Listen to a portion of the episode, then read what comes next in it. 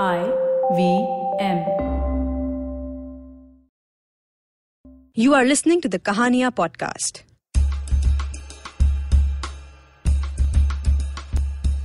Kahania is a series of open mic storytelling events organized by Tape a Tale. The stories you're about to hear were recorded live. They are told by the people who've lived them. This week, we feature two of these very special and unique tales. Our first story is by Stuti Agamkar and is called I Witnessed a Miracle When One Fine Day I Stopped Stammering. So, I wasn't like the every other girl in primary school. I wasn't the one whom you could just come and share your no meaning stories with. I wasn't a girl who had too many friends. My life of primary school was no less than a nightmare to me. I started stammering when I was in my first grade. And as every other child when I was in my play school, I used to look at my seniors having fun with their friends, carrying those big bags on the back. Somewhere in my mind, I had made up all fun I'd be doing in my primary school with some bunch of friends and some witty stories to share. But little did I know. I was a girl whom you would find sitting on a corner with some books and crayons, making no eye contact to people sitting around me. I hardly remember making any sorts of conversation with anyone. Every time I spoke, I was applauded with giggles and laugh. So I, being a seven year old kid, then started limiting myself from each and every person up to a point that the only people I spoke to were my mom and dad. Each day came up with some new challenges. Every time I used to look upon a bunch of friends standing and sharing the stories fluently, somewhere I to look upon them and wonder, like, why me? Back then, going for birthday parties was a thing, but I hardly remember being a part of any. But luckily, over the years, I had some handful of friends who probably didn't judge me by the way I presented myself. I had a cousin who was in the same school as mine. She was the only one whom I could share my things without much fearing the pain. After the years, the laughs and mockings didn't actually bother me. I remember my mom taking me to all sort of doctors and that each one would come up with some different treatments. I remember a doctor who had asked me to sing every time I speak so that, you know, I wouldn't stammer my words. And back in my mind, being a child, I used to be like, are these people going crazy? No normal person does that, you see. Some gave me certain kinds of mantras to recite. So after taking numberless treatments, I often felt that, you know, nothing's gonna change and I'm gonna be as I am for the rest of my life. And that I must deal with the situations in front of me whatsoever.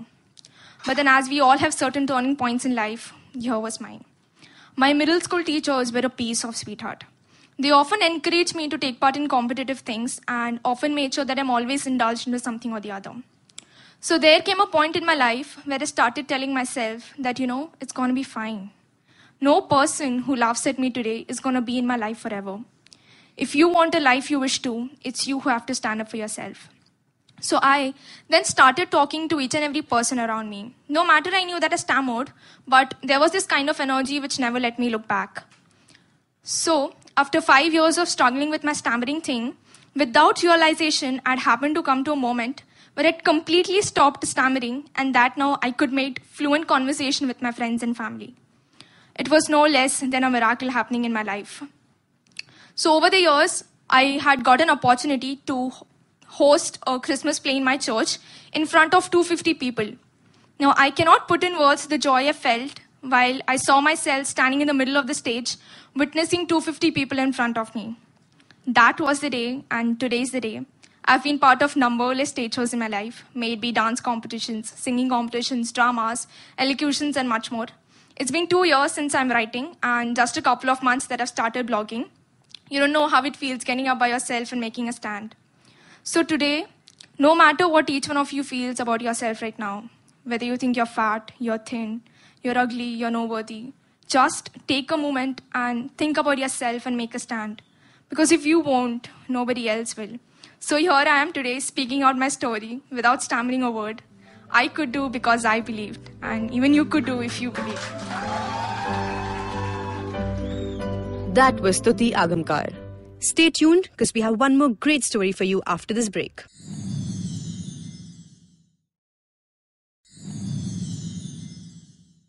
Welcome back to the Kahaniya podcast our next story is by Shivani Khanna and is called B at 1992 और 2017 fathers are always the same papa, आप? जैसे ही door bell बजी थी, मैंने दौड़ के दरवाज़ा खोला था।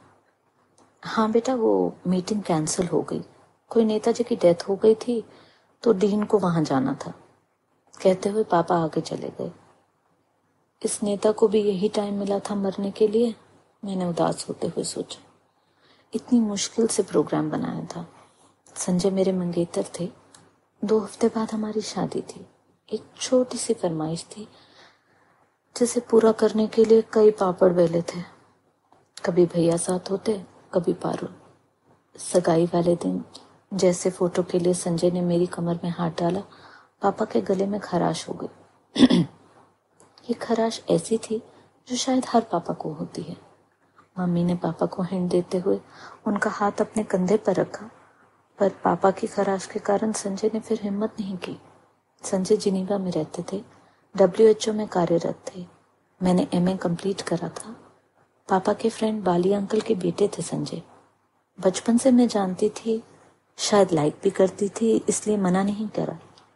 और आज से पच्चीस साल पहले इट वॉज़ ओके डोरबेल दोबारा बजी संजय थे। आँखों में चमक थी। हेलो स्वीट हार्ट पापा अंदर है। ओह नो तुम्हें पता है, तुम्हारा फ़ोन आते ही सौ की स्पीड से आया हूँ। फिर भी लेट हो। मैंने ठंडी आ भरते हुए कहा। कौन है अनु? जी, पापा संजय। संजय? वो क्यों आया है? पापा भी कैसे रिएक्ट करते हैं? इज़ माई से पर शायद ये टाइम वह होता है जब हर पापा अपनी बेटी के लिए पोजेसिव हो जाते हैं। क्योंकि उन्हें लगता है कि अब उनकी बेटी की लाइफ में एक नए हीरो की एंट्री हो रही है। संजय बात समझ गए थे। उन्होंने बात संभालते हुए कहा जी, अनु के नाप के लिए मम्मी ने ब्लाउज मंगवाया है। कल से साया आरंभ होगा तो फिर अनु बाहर नहीं निकलेगी। इसलिए टेलर को देना है। पापा को कुछ अटपटा लगा, पर ठीक है, बैठ जाओ। अनु जाओ, ब्लाउज ले आओ। Sanjay of all the things blouse? कुछ और नहीं कह सकते थे। खैर, मैंने पैकेट में डालकर दे दिया। और भी कुछ काम है बेटा? जी जी नहीं, चलता हूँ। इतनी तैयारी करी थी। दादाजी दादी जी चाचा जी के घर गए थे। भैया को ज़बरदस्ती केटरिंग वाले का घर भेजा था। मम्मी इंदू आंटी के घर थी। सिर्फ़ पाँच मिनट की तो बात थी। ये वो राज था जो मैंने मम्मी को बताया था। क्या बात है, अनु? देख रही हूँ बेटा तो कुछ दिनों से परेशान है। कुछ नहीं मम्मी, वो कुछ तो है बेटा। See we are more like friends बताओ क्या बात है? मम्मी संजय मुझे पाँच मिनट के लिए अकेले मिलना चाहते हैं। क्यों? मम्मी उधर मुँह करो आँखें बंद करो। अच्छा उधर मुँह करती हूँ आँखें भी बंद करती हूँ आप बोलो। मम्मी संजय चाहते हैं कि मैं उन्हें आई लव यू कहूँ और अब आप समझो मम्मी ज़ोर से हंस पड़ी। क्यों? अभी तक लेटर्स में कार्ड में नहीं लिखा। आजकल वो है ना तुम्हारे आर्चीज कार्ड हाँ वो दिया है, पर वो कहते हैं, ओ प्लीज़ मम्मी, अब आप समझ जाओ ना मेरी लेग पुलिंग मत करो। ठीक है, कुछ सोचती हूँ। हाँ याद आया सैटरडे को पापा की हॉस्पिटल में मीटिंग है। पंकज को केटर के यहाँ भेज दूँगी। झाई जी बाबू जी भी कमल के घर होंगे, पर सिर्फ़ दस मिनट। फ्राइडे रात को संजय का फ़ोन आया। जब भी फ़ोन आता, सब काम करते, लेकिन कान हमारी बातों की तरफ़ ही होता। फ़ोन पर बात कर रही थी। संजय ने कहा, फिर कल का प्रॉमिस है, मैडम। जी, दो बजे लंच टाइम होगा टेलर नहीं मिलेगा। ओके गुड गोइंग और बोलो, दादाजी न्यूज़पेपर पढ़ रहे हैं। दादाजी, संजय आपको नमस्ते कह रहे हैं। मैंने कब कहा है झूठी? जी जी, दादी जी भी ठीक है। ये सीन तब का है जब फ़ोन ड्राइंग रूम में किसी ट्रॉफी की तरह सजाया जाता था और वहीं बैठकर बात करनी होती थी। कोड लैंग्वेज सिखाई नहीं जाती थी, सब अपने आप सीख जाते थे। दस मिनट हो गए थे, सो मम्मी भी आ गई। शायद आठ ही मिनट हुए होंगे। जाओ बेटा, संजय को बाहर छोड़ो मम्मी ने आते ही फरमान सुना दिया। ये तुम्हारे पापा को अमरीश पुरी बनने का बड़ा शौक है। हेलो मेरे पापा हैं। कुछ मत कहना। और ना, सब्र का फल मीठा होता है। बाय आई लव यू ऐसे नहीं यार। इंग्लिश फ़िल्म का ट्रेलर देखने आया था और दूरदर्शन का रुकावट के लिए खेद है का बोर्ड देख रहा हूँ। हद होती है। मुझे बहुत बुरा लगा था। अब मेरी फैमिली कोई मैंने प्यार किया कि फैमिली तो थी नहीं, जो अंताक्षरी का ही प्रोग्राम रख। लें ये बात पच्चीस साल पहले की है। कल हमारी ट्वेंटी फिफ्थ वेडिंग एनिवर्सरी थी। हमारी बेटी सुरभि की रिंग सेरेमनी थी। रोहन ने जैसे ही रिंग पहनाई, उसने सुरभि के गले पे हाथ डाला और उसे किस किया। तब संजय को भी गले की खराश हुई। सुरभि ने शायद ध्यान भी नहीं दिया। और एज यूजुअल मम्मी ने अनदेखा कर दिया।